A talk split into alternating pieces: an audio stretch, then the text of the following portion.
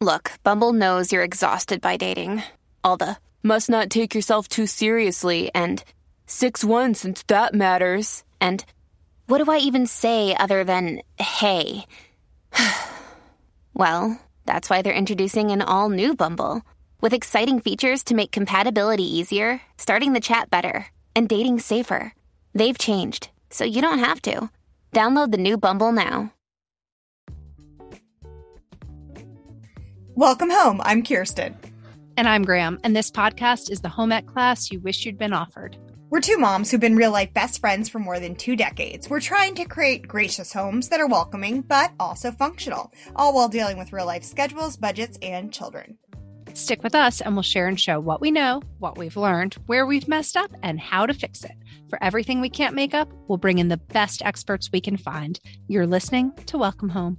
On today's episode of Welcome Home, we'll discuss the psychology of grocery shopping, couponing, and why it turns out in the end we're just not that intelligent. Plus, why those on a tight budget should avoid classical music, the dirty secret of French fonts, and why Graham always breaks left when entering a supermarket. All that and more on today's episode of Welcome Home. Welcome home, Graham. Welcome home, Kirsten. So Five years in the making. Fi- what? What are you talking about? I wanted to do this episode. do- yes, yes. This is like supermarkets uncovered. Today is like the secrets of supermarkets. And we literally brought in the best expert. we could. we find- actually have we i tracked him down we have the best expert in fact we are so cool i'm going to give us ourselves a little pat on the back we did an interview that spans two days As and I said, this is where the art of podcasting became the science of podcasting. You guys know how many time zones are in Australia? Many, many. there are many do you know how many time zones are in the world i think there's something like 115 so today on our show we have dr paul harrison he is a major international figure in the consumer behavior sciences he actually is in australia he's the um, head of the department of marketing and unit chair of consumer behavior in the Department of Marketing at Deakin Business School. Is that what you're trying to say, Graham? That's exactly what I'm trying to say. But he is, he's kind of the definitive con- uh, companies from all over the globe call him. He is the head of research. I think again, he may have come from the Wall Street Journal. We tracked him down. He's, he's just constantly being quoted and we got him, we got him on the show. He knows all about consumer behavior. Um, yeah, I was actually googling before we we when we were researching this. I was googling. Um, I just put in Google the psychology of supermarkets, and I came upon this business um Business Insider interview. Interview. Sure enough, they were like, "Mr. Harrison says, Doctor Harrison says." I'm He's "Yep." completely quoted and we got him. We got him on Welcome Home. So we're very honored. Um, but today we're talking about supermarkets and why we do what and we do. more.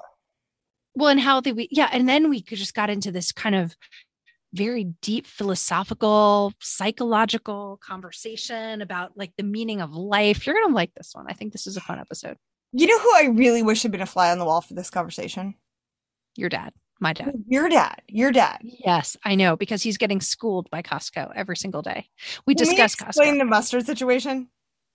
have we discussed the mustard I situation don't think I don't think the listeners know about the mustard situation, Graham. this is a great story so my father we're not really sure how to describe him but he He's the kind retired- of man who is not going to tolerate a bad honeydew from Costco. He is bringing it back. my dad is a professional returner of things. He retired a little bit too early and now he spends his days wandering Costco looking for deals. We're not even sure.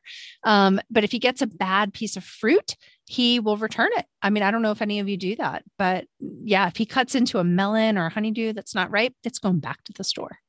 Right. And, And, it's worth a trip to the store, no matter how much the gas costs or the time or the labor or whatever. So he's That's just- basically proving what Paul said about it's just not worth your time. But anyhow, so there was the the free refill situation. Oh yeah, so Costco, if anyone's familiar with it, you can buy a soda, a drink, like at the little market they have at the front where they sell the food for like 99 cents or 89 I cents. think it's Well, my- 49 cents. It's something very It's reasonable. already Very- quite reasonably priced. Right, right. So one day, many, many moons ago, my dad purchased a soda and he drank it. And then he w- promptly went home and he washed out his cup. And the next day, when he went back to Costco, he brought his cup back. And then the next day, and the next day, and the next day, and the next day. And then at some point, he realized that his cup was still like holding strong, but he just was like not in the mood for soda. So he decided to start filling his cup no, with Graham, that's not what happened. Oh my gosh, I can't believe he's your dad and I'm remembering the story. He got called out. They're like, there are no free refills. You have to stop bringing your cup. Remember? right because he kept bringing the same cup. So You're right, you're was so bitter that they stopped doing free refills. Although there were never free refills. That was a policy he made of himself. Well, it was free refills if you were there that day. That was the issue, Oh, right? that like you don't get issue? okay. you don't get re refills what? in perpetuity. It wasn't like one time. It wasn't one time you bought a soda for 49 cents that's and you could drink like- forever at Costco. So, so he's like, okay, you know where there's, there's it's always free. The mustard condiment bar, you know, where you could put stuff on your hot dogs and it comes out in the squeeze container. So my dad started going over and filling his old Pepsi cup up with mustard. Like, but it was actually like a really nice mustard that they put out. Um, like it wasn't a normal just yellow mustard. It actually had those little seeds in it. It was really nice. And the only reason I learned the story and busted him on it was because I was home. Like this was post college. Like I think I had a child. And he like my dad loves mustard, by the way. Like he has a collection of And we had one of these old like Bonne Maman, you know, the, the the jelly containers that he had filled with this delightful, glorious mustard. It was so good. And we were sampling the mustard over some family meal. And that was the mustard that he told us was the Costco free mustard that he'd been getting. Because to be fair, I remember using the same logic when we got stuck in a teeping situation in middle school and we needed toilet paper and they weren't, I mean, technically you weren't stealing toilet paper from the gas station because it was free. They just Yeah. never expected that people would take it all to go teepee. We felt Oh. really bad about it. We returned it. But like that's, so that's your dad's thought process with the mustard. It's not like Right. the mustard was technically free. They just, Or that was like my grandma like, at Starbucks. Like she'd get a, she'd get a cup of coffee at Starbucks and then she'd think that you could take like all the sugars you wanted in perpetuity forever, right? Like you could just get as much sweet and low and like Splenda as you wanted just for life. to, well, to be fair, it's free. Right. I mean, you could just anyone could walk in and grab those sweet and lows and splendas. Yeah, yeah, it's true. It's true. These well, are, I don't think these Paul are- would condone. These are the uh, the gray areas in ethics, the ethical human decisions we have to make shopping. Um, ethical gray areas. okay, well, Graham, I know that this is way past your bedtime. Oh, we're taping late tonight because um, in Australia it's a brisk early morning, and so Kirsten and I had to tape a little late tonight in order to And you know what- accommodate this interview. You know what we have to talk about too is you know what Boots did for Lent. You know what he gave up, which I feel like is a little bit. I I respect him. I want to support him, but like it's a little bit like of changing my life without asking me. Mm. um, He gave up going to bed after 10 p.m. or staying wait, up so past 10 p.m. goes. So he okay, so he's going to bed early. So lights out every night, 10 p.m., TV off, lights out, no email, no phones, none of that. That's impossible for you. How do you do that? You're a night owl. no, I'm not, I'm not a night owl. He's a night owl. So Wait. this has been a real bit, I mean, but I'm not like at 10 p.m., but I have to say at like eight o'clock at night now, I start stressing. Like, oh my gosh, I gotta, you know, um, but I'm actually loving it. Oh well, that's like my mo. I'm always sleeping by ten. Are so you welcome to my world. What time do your Uh, kids go to sleep? Well, unfortunately, like nine forty-five. So- it's like kids go to, so you don't get that, that like buffer time. There's I literally have zero buffer in my life. I have no I buffer. The moment the moment I open my eyes, I have a child. The moment I close my eyes, there's a child. There's there's not a minute of buffer. Well, while they're at school. Yes, that is true. We do have those those little school times. So we're taking those. But yeah, no, we're in the no buffer stage. Yeah. Okay, I Yeah. guess it's always a phase, but I I really liked kind of that hour of the house being quiet at night. But it is nice to get a good night's sleep. what you time do your kids go to sleep? You so you went to sleep at eleven. They went to bed at ten. Uh, no, not ten. They go to bed at like nine. Oh, But it's like you know, it's not it's not enough buffer because it's like you know, technically they do. But That's impossible. There's no way your oldest, who's 14, goes to bed at nine o'clock. Mine goes to bed at like 9:45. Shh. That's im- What time does yours get up? Seven. Oh, see, we get up at like five forty-five. Ooh, oh, Yeah. that's rough. That's yeah, rough. yeah. Okay, No, five we're, we're yeah, he's got to be out the bus at like seven. Ooh, that's crazy. Okay, yeah. So we can sleep till seven. Yeah, yeah. I mean, I don't It's- sleep till it's like seven, the same do. hours. It's the same hours then. Okay, just checking. I mean, they're growing. They're growing. But anyway, this is probably a boring conversation to everyone else. But I have to say, I'm getting, I'm enjoying this. Also, you know what else I've been doing that has been a game changer. So I read. I mean, this is not breaking news. Everybody knows this. But you're supposed to like drink a lemon water before you have your first cup of coffee. Mm, uh, yes, I have heard that. It's hard though. Well, I have found my hack is that at night I put a lemon water really cold with like a couple ice cubes by my sink hmm bathroom, and then I Okay. I get up and I have Oh, it. it's a nice normal temperature and you're ready to go. Uh huh. And so like I You're- drink it while I'm walking down the stairs to make my coffee, and by the time I've gotten downstairs and the coffee's brewed, I've had it. Oh, that's good. Like, Can I give you another hack? You're actually supposed to drink kind of warm lemon water. That actually I know. I know, but that's just a bridge too far. I'm starting slow. Okay. All right. I would prefer the warm beverage in the morning, but It, it knocks you out though. I mean, not knocks you out. It wakes you up. It knocks you off your feet or asleep or whatever. You know. I want to tell our listeners though for a second though that like we only bring really good interviews because Kirsten and I actually taped two interviews today and we scratched one. We did scratch So- it. It was nice, but it just wasn't. We didn't feel like it was value, and we respect your time. So I think that's what I'm saying. So this is an excellent interview. This is a Dr. Harrison is fascinating. I think you're really going to enjoy this. But just so you know, and I think this kind of goes with the people that we advertise with too, is that we turn down advertisers. We're really, to be honest, we love it if you have interest in the people we advertise with, but if not, that's fine too. Um, it doesn't really matter to us. But we we Um, vet them. We look for people and non-sponsors you would like, and we look for guests you would like. So also let us know. We're always looking for new ideas. Yeah, we haven't had any emails in a while. I think we really do need some emails. No, Um, but at the Welcome Home podcast um, on Instagram, send us a message and we can get some good guests. Actually, we should ask um, Mary Alice. Can you do a quick? She's our editor. Um, can you just quick put a quick um, insert in here? So you can reach us at the welcome home pod at gmail.com. That is T H E W E L C O M E H O M E P O D at gmail.com. She keeps us on our game. We would love some more. Oh, and also some more um, reviews on iTunes. We haven't asked that for a while. Like I think Only that's a nice like thing us, to do. though. Well, if not, no, no, no. The funniest ones are the people who hate us. But in Okay, addition, if you, I if you hate us, be This is the written. housekeep- Don't this is my housekeeping session, too. Interrupts too much. Like the spin said, we know, we heard it. We're, I'm sorry. I'm working on it. I'm really working on it. You don't interrupt. You're fine. It doesn't even bother me. We're too close for that. But the other thing I was going to say was um, hello to all of our Australian listeners. We actually have an Australian guest on. So hooray, hooray, hooray. All right. That's for you. This is a shout out to everyone. That was all my housekeeping. I had to get that out. Thank you, Graham. Thank you for excellent housekeeping. Um, without further ado, to use Graham's favorite expression. Dr. Paul Harrison and everyone, welcome home. Dr. Harrison, Paul, our new bestie from down under, um, welcome to Welcome Home. Thank you for joining us today. Well, thank you for inviting me. I'm really excited to have a chat with you. We are thrilled. You are actually all over the US press. I read about you. I can't even imagine. I think New York Times, Wall Street Journal, you are kind of everywhere.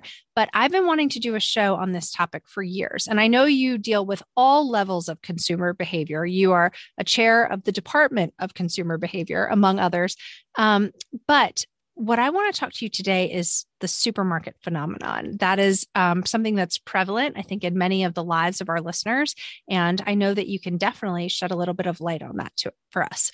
Um, so, if you don't mind, can you just kind of we're we're just trying to get a little bit of background as to what happens when we are shopping on a day-to-day basis. And is there kind of a broad overview you can kind of start with? Well, yeah, I think so. I think one of the things, maybe a really broad overview, would be to say that humans are pretty unaware of how the external environment influences their decision making. And we're also quite vain about it as well. We all think we're in control.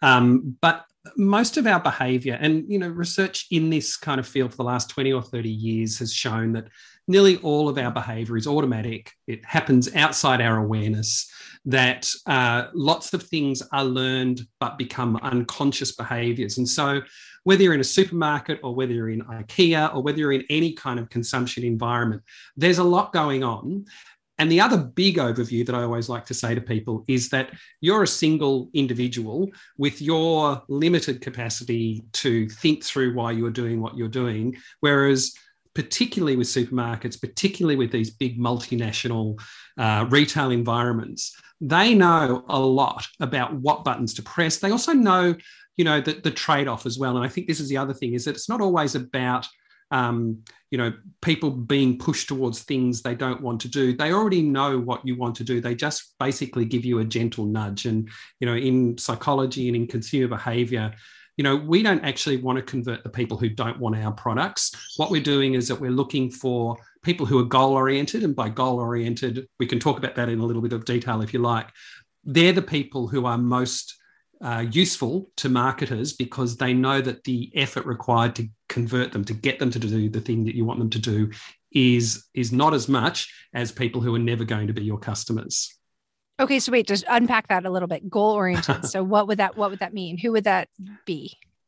Okay, well, a good example of goal orientation, and, and I'll, I'll use it in, a, in, in relation to a study as well, is that a lot of people may have heard of subliminal advertising, this idea that um, you are you are given subliminal messages without you knowing. Subliminal be, meaning below the kind of awareness threshold the thing is that it does tend to work t- to some degree but only if you're goal oriented towards the thing that is being promoted to you. So if i'm not hungry if i've never eaten and i'll, I'll use a brand if i've never eaten a mcdonald's hamburger if i don't like hamburgers um, then any kind of uh, messaging, whether it's subliminal or supraliminal or, or you know out there and we notice it, is not really going to have an effect because I'm not oriented towards actually wanting to eat that burger. Um, the, the other thing to be thinking about is goal orientation is if I feel a, a sense of uncomfortableness, uncomfortableness, so a sense that there's something missing, um, that might be when I become goal oriented and I look out to find ways to try and understand how I can resolve that sense of unease. And so, goal orientation is you already have to have a sense that I want to solve this problem in some way.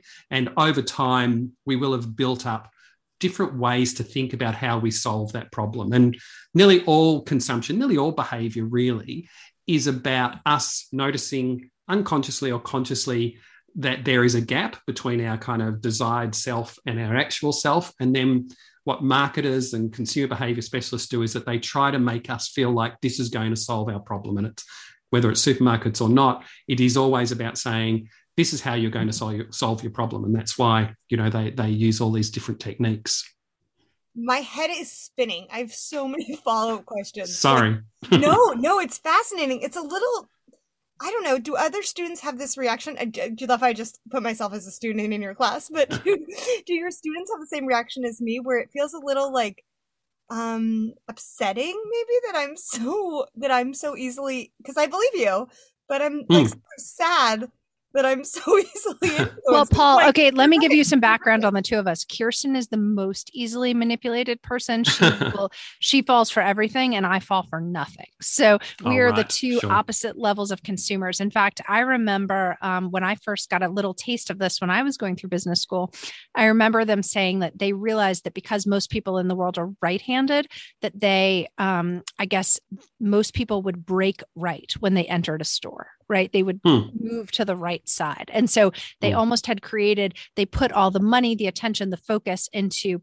moving the, I guess, client or customer through the right side of the store. And I always felt like I was beating them because I intentionally break left whenever I walk through a store.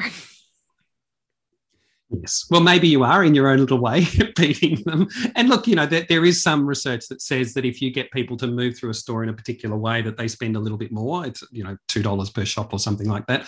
Um, from memory, I think it's if you get them to go counterclockwise, I think they spend a little bit more. But I, I think this is the thing is, and to come to your point, Kirsten, I think what it comes down to is that actually nobody should necessarily need to know all of these things. I think it's more about an awareness. And in terms of my students, and I teach in the MBA program at my university, at Deakin University, and one of the things is that what my goal is to undo some of that element that they think that they're in control so that in a way um, first of all that they behave ethically and i think that's one thing that i try to build into any teaching program is that having knowledge is actually a very powerful thing. And so if you're running a business, you need to actually be responsible with that knowledge. And the other thing then is to say that you should feel uncomfortable in your current thinking because if you don't feel uncomfortable, then you're not learning anything. And so my my task is always to at least undo some of the maybe one of a better phrase, the arrogance that might kind of exist amongst humans that, you know, that we that we think we're in control, that we think we know all of all of the reasons why we're we're doing what we're doing. So we have a sponsor for you, Graham, and this sponsor could not be more near and dear to our hearts, nor more timely, because our favorite holiday is coming up. Well, Halloween, no, it's Mother's Day. It's Mother's Day. By the way, I don't want to pick a bone with you, but I don't I have to remind you that this week is actually Graduate Student Appreciation Week, and I don't feel nearly appreciated by you. No one's done anything for you. You've done nothing to mark that. this. Where's my corporate gift basket? Okay. Well, maybe we'll take a picture and put it in a frame. How about that? Um, oh, no, that's so old school. Yeah, it is old school. So the best thing is so we have our number one. We have sold a lot of frames for Aura frames because they're amazing. So anyone who doesn't know what they are, Aura frames, truly we met them years ago at a conference and the product is so cool. It's a digital frame that you can upload any of your pictures to anytime. Anyone in your family can upload their pictures to, and you can share them and change them out. And um, plug it in in your house. And it is the easiest to use frame you've ever seen. Like it's seamless. You know how when you open your um an iphone like when you get a new iphone and you open the box and it just like somehow sets itself up for you that's kind of like an aura frame. And they're beautiful. They are beautiful. That's why we were so attracted to them is because they're attractive. It has been named the number one digital frame by Wirecutter, Graham's favorite magazine, and has been selected as one of Oprah's favorite things. And we all know that Graham is the Gayle and I'm the Oprah. Um, but Oprah's favorite things three years running. It's guaranteed to make mom smile. And that actually is true because my mom hates all things techie and it's her favorite thing and it's in her kitchen. Well, and don't forget, they also now they've gotten like Aura frames get better and better and better all the time. You can now do video clips together. Oh, oh no, I know so, that we have we have video clips. I watched some show um show up in my mom's kitchen. So from now until Mother's Day, listeners can save on the perfect gift and visit or when they visit Aura Frames. So that's A U R A frames frames.com and you can use our code welcome home to get up to $40 off while supplies last. Terms and conditions of course apply, but that's actually a pretty smoking deal. Um this has really been like no one knows what to get their mom and well, and I think it's best for grandmas as well. I love this for grandmas and like father-in-laws, people who um and moms as well, obviously, but I just think it's a wonderful gift. Like if you have someone who's a little bit older, um, I think it's just the sweetest, most thoughtful gift for them. Yes. Um, also, you know what else I think would be really sweet for is to give to some a mom who is working in an office and you could you could give your yes. like like my kids have the app on their phone so they can upload photos to my mom. So anyway, it's it's great. It's wonderful. Um we, we love, love it. And the code is welcome home all one word. So welcome home you get up to $40 off while supplies last. Terms and conditions apply and auraframes.com. A U R A frames.com. Thank, Thank you, Aura. Aura Frames. No, no, no. Let's put her down. Let's show her all the things she's falling for. So Graham walks into a supermarket. Uh-huh how do they trick her first? We're That's talking specifically question. about Graham now, are we? Okay, I don't, I don't know you well enough, Graham. Um, Go so for it. I Go think, for it, Paul. It's a very comfortable space here. Okay, good, good, good. I, I look. I think one of the the first things in ter- well in a perfectly designed supermarket because this is the other thing is that there's a lot of really poorly designed supermarkets and i think we have to come to terms with that is that a lot of supermarkets at the local level have their own control and there are people who work there who don't necessarily draw upon i guess the research and the knowledge. At the kind of corporate level they're trying to roll out what they know and the the knowledge evolves quite a bit over time. But one of the first things that you might notice when you walk into a, a well-designed supermarket and I, I see this in the in the kind of newer ones is I guess the first thing is that you're confronted with something that is fresh and lovely and positive. And so you might have flowers there, or you might have the fruit and vegetables, or you might have the bakery. I know at one of my local supermarkets now, there's a cafe. So it, it's about saying this is a welcoming place. Come on in. Um, now that you know, now that you've made the decision to even come to the supermarket, we want to make it as positive for you. So you'll never see, I don't know, toilet paper and cleaning products at the front of the supermarket. And the reason is because you don't don't want to be confronted with that when you first get there. Oh, that's fascinating. Other, okay, do you have Trader Joe's in Australia by any chance? I've been Probably. to Trader Joe's in, in the US, but we okay. don't. Yeah. They it's like a flower shop at the front of the store, yes. and that's exactly yeah. what you're right. You're right. Or the the little cafe that just makes you think, "Ooh, let me just go to the deli and I'll get a sandwich, and then I'll sit at the cafe. This would be so mm-hmm. nice." Yeah. Okay and and they they're blurring the line. One of the things that supermarkets are getting better at now is blurring the line between the commercial and the personal. So it is now saying this is actually a place for you to come and spend time. It's interesting too because there's again conflicting research about how long is the best time to spend in a supermarket, and we can come back to that as well because I think it's a really mm. interesting um, study. A couple of studies that have, have, looked at, you know, you don't want people in for too long, but you also want them in for. A, it's kind of like this. Wait, why do you not um, want them in for too long? Do they start putting things back on the shelves? Well, the, the worst customers are the people who spend between the 10 and 25 minute mark because they spend less per minute that they're in. So you either want to get people in and out really quickly, or you want to keep them in for a longer time.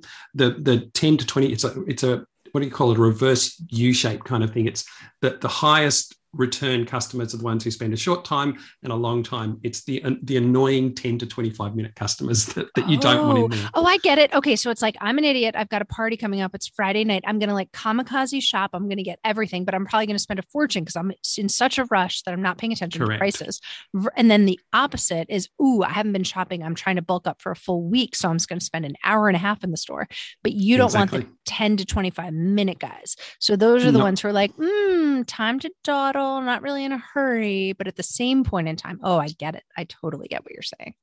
Yeah, and, and we may not know, you know, we don't notice this and we don't look at our watches. And one of the things that supermarkets, most of them do is they don't have windows, so you don't really know, or clocks, so you don't know how long you're there. It's like a casino. So again, it is like a casino. and I'm realizing I have no idea how long it takes me to shop because when you were saying that, I was trying to guess. I have no idea how long I spend in a grocery store.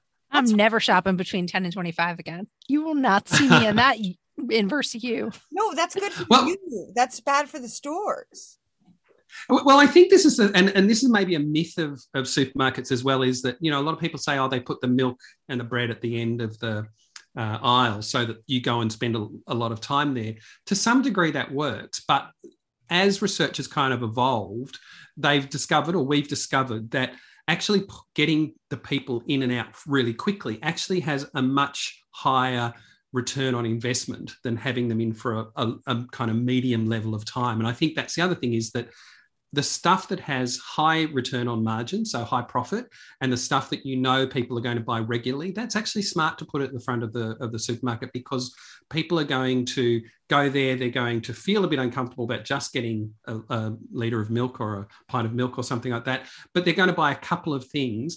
But the cost to the, the supermarket for in terms of return on investment, the return on investment is much higher if you can get them in and out within 10 minutes. And no, and so that, that mythology around sticking the fridges at the back, that works kind of, but only for those people who are going to spend a, a significant amount of time in the supermarket. Or the restrooms. That drives me nuts that they put the restrooms in the back of the supermarket. Do, oh, do you have restrooms in supermarkets? That's oh, we do. We we don't have them in Australia. I, they got rid of them a long time ago. what are you supposed to do? My gosh, if you're spending know. 45 minutes in the restroom, that's impossible. I don't know. Maybe I'd, I'd, they're, they're there, but they're just a bit scary. I don't think I'd ever go to a restroom oh, gosh. Okay. supermarket. oh my goodness. So, I'm so well, I don't want to jump topics here, but I I am going to just out of curiosity. Yes, let's. So what about the um the like online shopping um grocery stores because wow. i do i i actually have a hard time spend i have a hard time i know you're supposed to shop with a list i'm sure of it but i don't and i am very I'm, i don't just buy what's on my list anyway it doesn't matter i'm the biggest impulse buyer but that that said um i'm very bad at putting things in my cart if it's a virtual cart what do what mm. are the tricks have the supermarkets mastered this yet or are we still in control? Well, look, they've mastered it in different ways. And look, I think that the online uh, shopping environment is constantly evolving. And I've done a bit of consulting with some of the kind of bigger supermarket chains around the online environment. I think one of the difficulties we had moving online was what they were trying to do was to recreate the kind of shop store experience, the bricks and mortar experience, and put it online. But we kind of know that people think differently when they're online as opposed to when they're in the supermarket or in the in the actual bricks and mortar store. And one of the things that they know is that if they can move you through the process online fast, it, people are more likely to not defect, not leave the online store. So that's why as you kind of you probably notice this as you get closer and closer to the end of your shopping trip they're doing things now like would you like to save your credit card details or would you like to use apple pay or google pay or something like that? And what that means is that from the point psycho- psychologically where you've said okay i'm committed to buying these things they do not want to create any more barriers to you getting out of the store out of the online store the virtual store. The other thing they do is that they and and it happens with online gambling as well, is that they're constantly gathering data about how you shop, how you move around within the online environment. This is kind of like what you know they were doing at um, Stanford University back in the 50s and the 60s, doing experiments on people just without an ethics approval. Um, they're constantly experimenting what works and what doesn't for their different customers. And so when you sign up and when you shop online, you're part of an experiment that is constantly refining. And the and the interesting thing, I was about to say great thing, the interesting thing about artificial intelligence and neural networking is that it is constantly conducting so it poses hypotheses within the kind of black box of the of the um, the technology, and then it tests those hypotheses on people as they shop. And so we don't have to go out into supermarkets and get people to fill in questionnaires anymore. Um, for the for the most part, particularly with online shopping, they're doing the AI and the individuals running the, the kind of digital side of the of the um so the you're platform. you're saying we're subject to that just by virtue of our shopping patterns online? Yes that we've already always. agreed to that? Yeah and the point is that you've chosen to be in the i don't even know if they have in the terms and conditions um, whether they're saying you're going to be part of an experiment. But literally every time that you go online um, you you are participating in data gathering, and there's huge amounts of data. And maybe I, am trying to remember now. Maybe five or ten years ago, uh, uh, one of the um, big supermarket chains kind of came to me or came to us and said, "We've got all this data. How do we analyze it?" There, there, there is so much data that they don't know what to do with. But certainly, where there's profit to be made, um, they're constantly understanding or trying to understand how different stimuli, different um, ads or images or pricing or even the shape of the kind of put it in your basket kind of approach, how that influences decision making. So, what did you find? So, they came to you, they said, devise something. What was your first move? How did you handle well, um, I, I, one of the one of the interesting things, and this wasn't related to the work that I did, but one of the interesting things was, if we're talking about kind of digital shopping, is that um, there's a kind of there's a theory, Gestalt theory, which basically says that we we we see shapes and we like to close off shapes. And and the classic one is you know with a lot of logos they don't they may not have a triangle or something like that, but they have the outline of a triangle. So you fill that gap in. With some online put it in your basket type things, they have a half closed shape of the put it in your basket. And our natural inclination is that we want to close that. And by and as we kind of run our cursor over it, it closes. And that hmm. then is more likely to make a person click put it in the basket than if it was just a blank or just a straight kind of box or something like that. So even those kinds of things have an effect on the decisions. And it's it's not everybody, but it's enough in terms of margins to push people over the line. Another day is here and you're ready for it. What to wear? Check. Breakfast, lunch, and dinner? Check. Planning for what's next and how to save for it? That's where Bank of America can help. For your financial to-dos, Bank of America has experts ready to help get you closer to your goals. Get started at one of our local financial centers or 24-7 in our mobile banking app. Find a location near you at bankofamerica.com slash talk to us. What would you like the power to do? Mobile banking requires downloading the app and is only available for select devices. Message and data rates may apply. Bank of America and a member FDIC. Hey, it's Kaley Cuoco for Priceline. Ready to go to your happy place for a happy price? Well, why didn't you say so? Just download the Priceline app right now and save up to 60% on hotels. So, whether it's Cousin Kevin's Kazoo concert in Kansas City, go Kevin, or Becky's Bachelorette Bash in Bermuda, you never have to miss a trip ever again. So, download the Priceline app today. Your savings are waiting. Go to your happy place for a happy price. Go to your happy price, Priceline. What about what about coupons? That's something that's always confused me. What is this? Hmm, Like, what is me the too. psychology? Has it? Yeah. Couponing is not an Australian thing. So whenever I go to the US, and it's not even because I spend a lot of time in the UK and Europe, it's it, it is a very American thing. And I understand the idea, which is to kind of create a sense of loyalty. Um, but it is a very particular person who's drawn to coupons, I would imagine. And it's probably people who are relatively organized. I think that's the other thing is actually you do have to be organized. They're Oh, pushing yeah. it onto the, the digital platform um, and making it a little bit easier.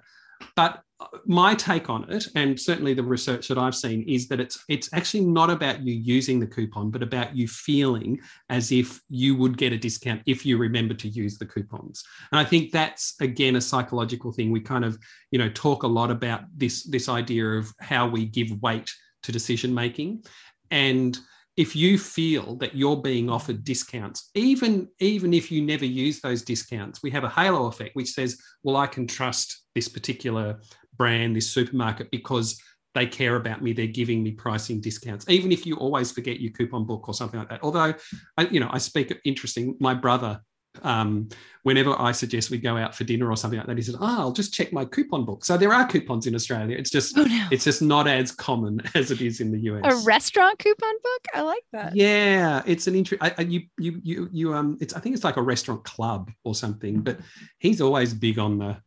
Here's one where we get a ten percent discount. It's kind of like, yeah, but do we really want to go there?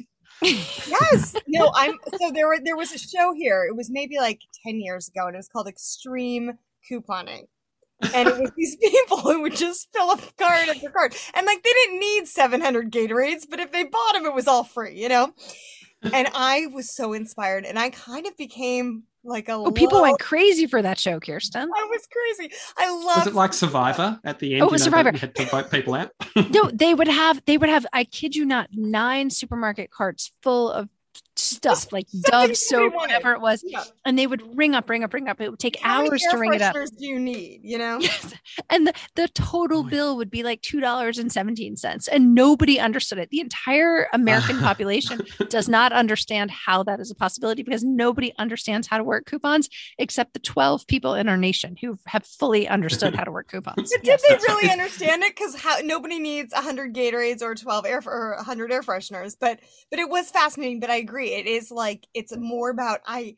Yeah, it was a lot of work, and You beat the system. it was about beating the system. Yeah. We love beating the system. That's our favorite thing to do. do. Does the same thing apply? And this is interesting too. I love hearing the foreign perspective on this. Is um do do you do what about the discounts? Like just sales? What's the psychology of the sale? Okay, so that that's a, a very interesting kind of field. Um, some studies have actually shown that even the word sale increases the likelihood that a person will be drawn towards it. Very few people actually check whether something is on sale, but the word sale and even something like the color red that says sale, it does have an effect on people's minds, which is this is something worth considering. If you kind of think about the brain, um, just think about the brain for a moment. um, that, that basically most of the decision making that happens happens in the kind of what we call the limbic system. So the kind of the emotional part of the brain.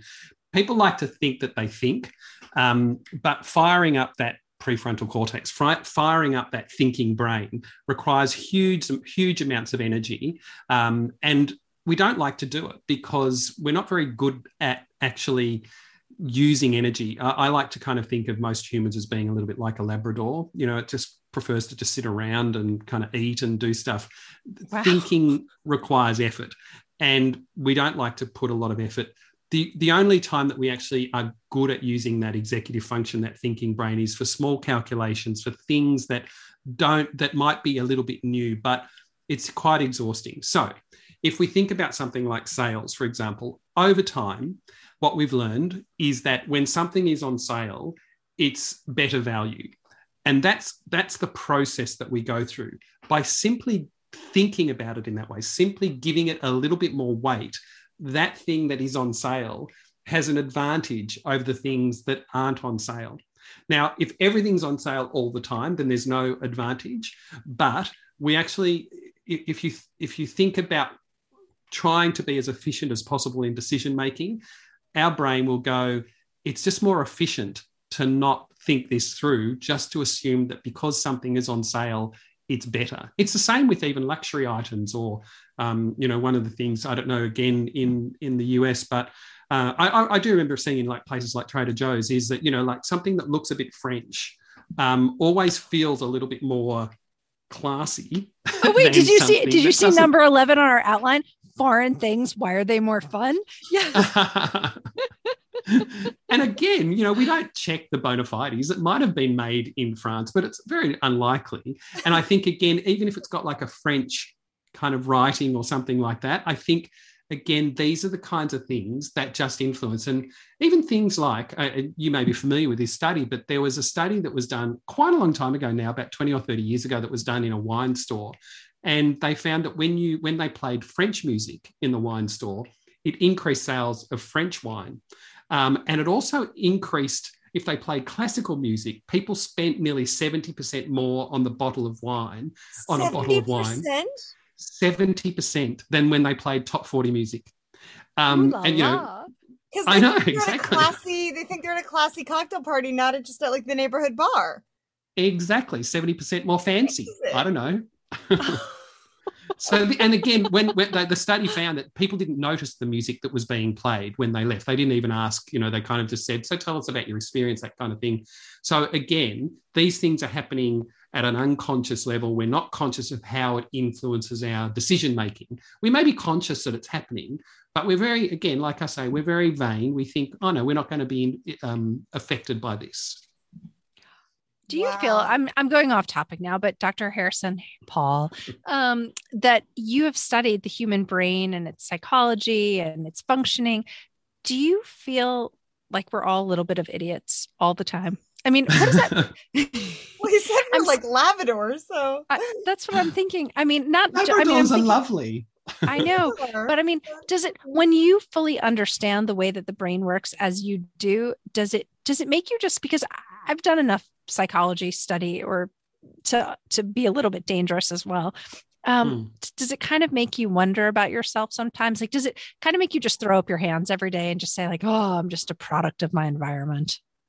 You know at, at a personal level, mm-hmm. I think I'm very chill with it all because mm-hmm. I I think I understand. I think what I do is I accept that I'm flawed and I'm not hard on myself when I make mistakes.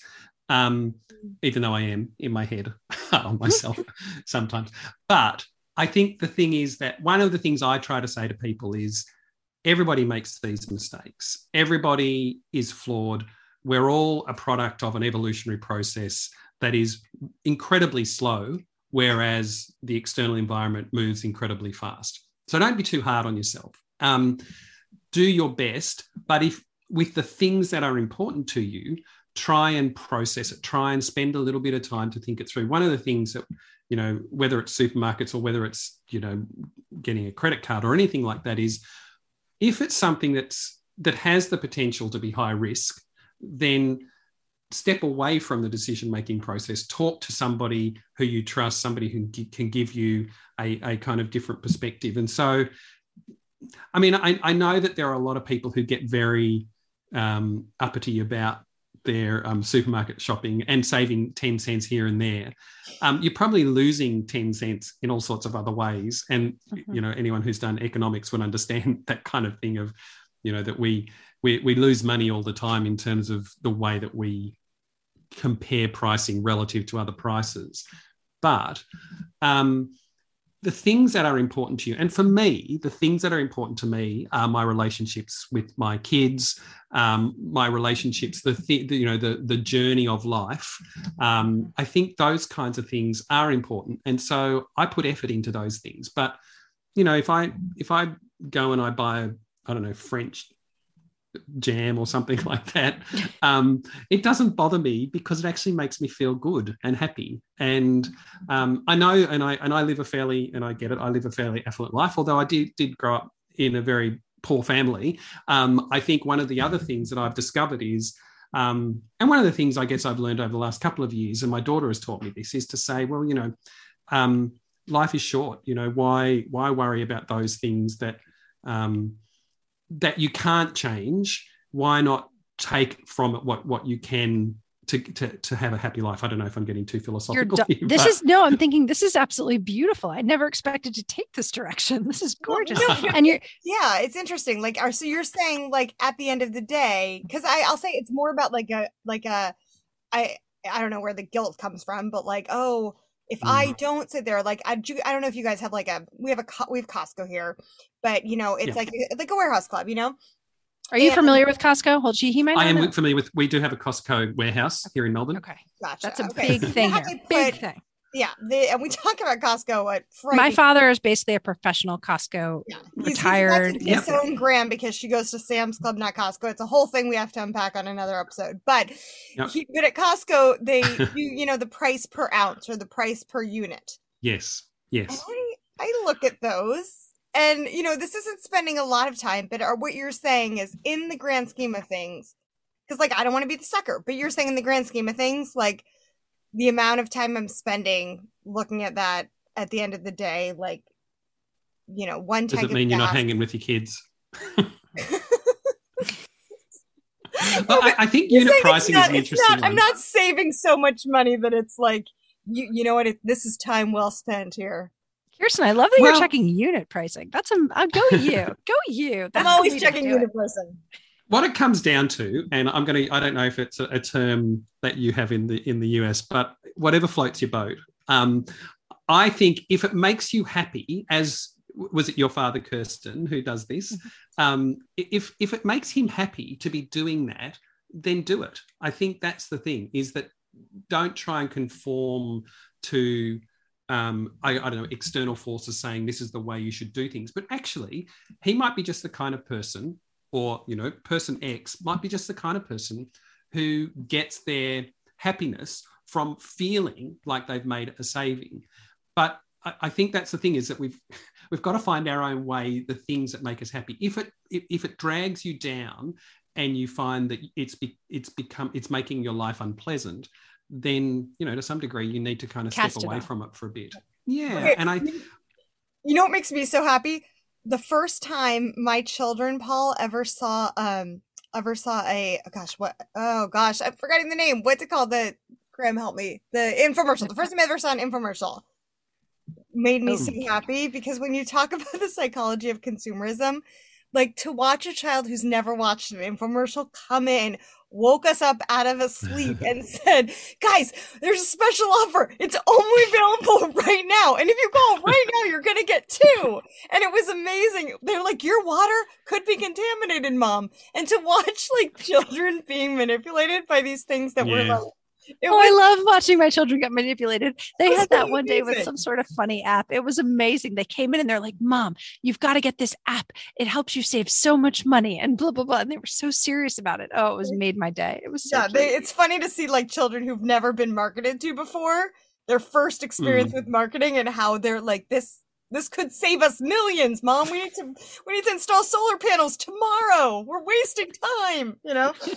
It's great. I've seen adults behave the same way. I think that's the interesting thing is that we never really stop. I, I remember having a meeting with a whole bunch of regulators. Um, and they said it would never happen to us and i was able to kind of trick them into making decisions that they weren't able that they weren't thinking about and i think one of the things is that giving people a sense of control makes people feel like they're in control and i don't know if it's the same in in the us but um, one of the really interesting things in australia is the energy com- conversation, you know, so gas and electricity and things like that. And so all of the governments have rolled out these apps that tell you how much energy you're using, which is a bit like unit pricing. Mm. Um, whether, you know, some people, I, I, imagine that lots of people are downloading the app when it f- is first installed, looking at it and going, gee, I, I, I use seven cents in the last hour, and then not looking at it again for another three or four weeks or never again. And it just sits mm-hmm. on their phone. But it gives you this sense of control And again, if we think about what it is to be human, feeling in control is probably better than feeling out of control because even a sense of being feeling like you're in control is, is a good thing for your mental health. Um, I, I, I just think that a lot of even a lot of decision making that goes on is that we like to feel like we're in control. And if we do feel like we're in control then that's you know half of the half of the problem solved genius. I think that's why Peloton and Apple Watch have done so well. I think humans mm-hmm. love metrics. I think we love a good little metric, a way to compete against ourselves and measure against ourselves and feel like we've met our standing goal and our sitting goal and our moving goal, all the goals. And it feels objective as well. Mm-hmm. Uh, you know, it kind of feels like, oh, this is this is sciencey, so you know, it's it's yeah. got to be right. I think um, a, a, good a good friend of mine, Cordelia Fine, she writes quite a bit around around this. She talks about how you know, attaching somebody to an fMRI machine in terms of their brain, it just makes people feel as if this is a much more reasonable test than actually walking through people's kind of problems that they might be having in their lives. Because if you can point towards something going on in the brain people just go oh yeah that's a machine. Yeah machines can tell us something. Whereas you know um, we we do feel like humans are flawed. And i think an app technology itself gives us the impression that it's objective when in fact it's not and, and we know that because you know just the mere fact of programming something into an app decides what's important and what isn't important hmm. good point I feel like you have unpacked a lot this evening. I know. I mean... this was meant to be a supermarket conversation.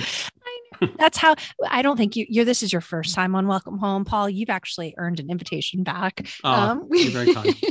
actually, I had one more question. Kind of. Well, I mean, I'm mm. sure we'll come up with a few more, but I remember learning a while ago, and I can't believe this hasn't made it because I learned this back in 07 that at some point we were going to be RFID driven, right? So that you would walk yeah. into a, getting what?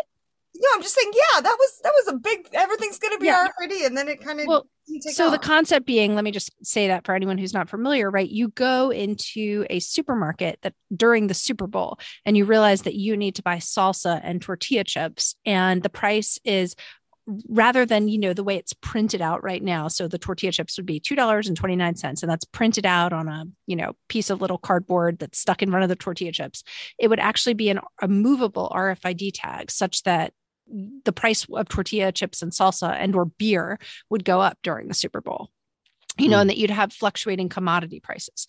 And it made sense to me that that was something that I could actually see happening. I just feel like it's very old fashioned that we still have um, little paper pieces in front of our products. The way i mean think about it gas prices change on a daily yeah. basis and we're totally fine with that. So why that yes. many years later are we still walking into supermarkets with where we're having staff that has to do like price changes on things and put out little stickers? That just seems so old fashioned I, I think it's when technology pushes up against kind of human feelings of unfairness. We, we do the same thing with you know ubers. When we catch an uber they have um, right surge prices during mm-hmm. surging that that whenever you book a flight on an airline they have different pricing.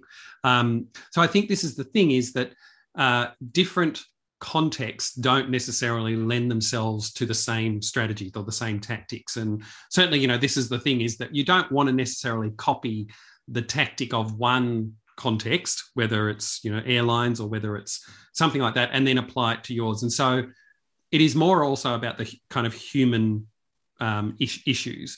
People probably, when these things started being introduced, people probably started saying that's unfair. And fairness is a big part of you know human behavior and human decision making.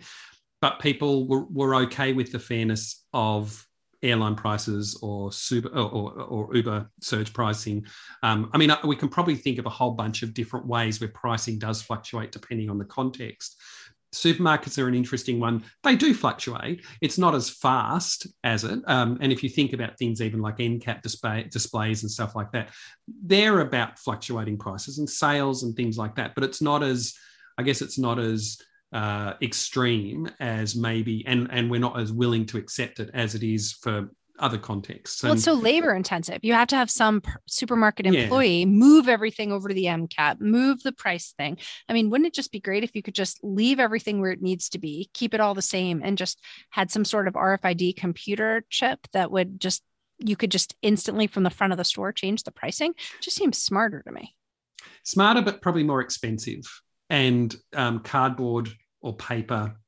I, I don't know. I mean, I think this is the thing is I, I do a lot of consulting for organizations, and in the end, a lot of decision making is done kind of at, at the pointy end. So we, you give them all this evidence to say this is probably your best way to do it, but then they go probably too hard, too expensive. People will come and stab it and wreck it and stuff like that. So let's just not do it. Whereas Ooh, just like rip it off. a- I gotcha. yeah, and and I think that's the thing is that th- there may come a point when these kinds of things work, but it is also there's a whole bunch of other kind of critical elements. And I'll, I'll tell you a story about one particular context where the evidence said one thing, but the decision was completely different. If you if you're happy for me to tell you this, Oh, we're Um, happy.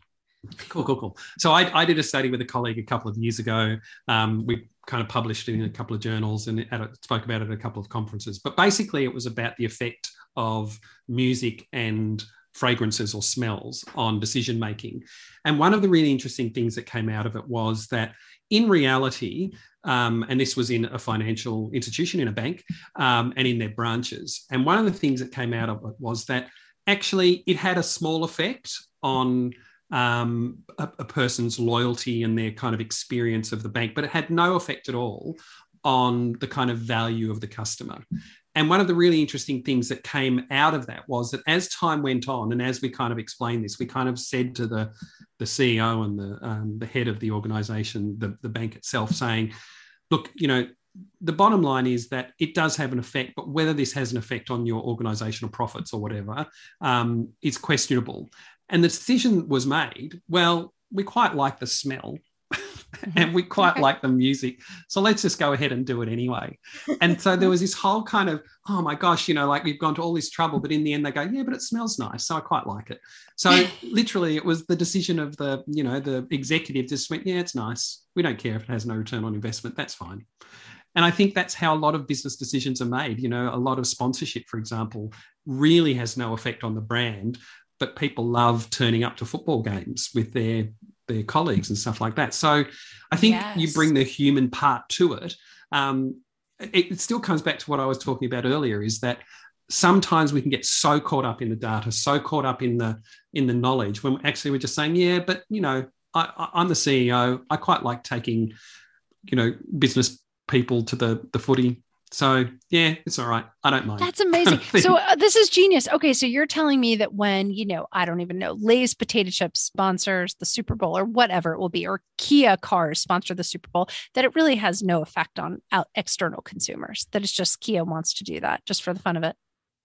Partly, I, I I think it's well. One of them I'm is not going to buy a Kia because Kia sponsored the Super Bowl. Like Yes. I will never do that. the trade. Well, the trade off is so it's not as it's not as direct as that. The trade off is you if you're there, you have a presence, Mm-hmm. and your competition doesn't. That's the first thing. Mhm. That Kia will only appeal to the people who are goal oriented. Uh, we return to that term. Mm. who are who want to own a car like a Kia. So if you're you've never even considered owning a Kia, then you're not interesting to them. But what it does is it reinforces the likelihood of people who are already goal oriented to buy that, and particularly with advertising. And interestingly, it's good that you brought up brought up car brands because car brands advertising works best for people who are already owners because what it does is it says to them, You're a good decision maker. You've made the right decision. Now go forth and tell all your friends how much you love your car because we love to be told that we're smart. And Yes, advertising tells us we're smart. Mm. That's Hmm. amazing. Oh. Kirsten, you stopped us dead in our tracks, Paul. Well, I'm just thinking about all the times. Yeah, I'm just We're thinking just about, thinking about all our decisions. That's exactly what I'm thinking. I'm thinking about how I spend. Mm. Oh gosh, Paul, we can talk to you all day. This is really interesting, and of course, like how we spend our money, how we spend our time. We none of us want to believe we're being manipulated, but you've kind of made it okay. You've taken me from a place of being very upset to like, you know what, it's fine. It's fine. So I appreciate it. Because all the Paul works We- for the mani- manipulators. He's hired no, by I all don't. of them. No, I I'm don't. teasing. I actually I'm work for the protectors. I'm I'm- I'm- teasing. Uh, I, but one of the things I would say, the manipulators. Yeah, I, I, I walk away from them, but I, I- it's, I think it's that thing of I like to secretly you know, change it a little bit up for them and get them thinking a little bit more ethically. And I think certainly in my teaching, I always kind of say to the students, you know, you, you do need to be responsible, but I can't go to their houses and their workplaces and say, stop doing that. So, you know, in the end, you give people the tools to do the right thing. Whether they do the right thing or not is, is another issue. Well, that comes across for sure. Um, thank you so much for being here. This was awesome. Dr. Paul Harrison, uh, we appreciate you coming from Deakin Business School all the way from Australia. Thank you so much for spending some time with us. And I'm sure our listeners really enjoyed this as much as we did. This was fabulous. Thank you for the opportunity. Thanks so much. And that's all we have from Kirsten and Graham. Thanks so much for listening to this episode of Welcome Home. If you're interested in hearing more from the iconic best friend duo, please subscribe, tell your friends about us, and follow us on Instagram and Facebook for giveaways and other exciting updates. Until next time, welcome home.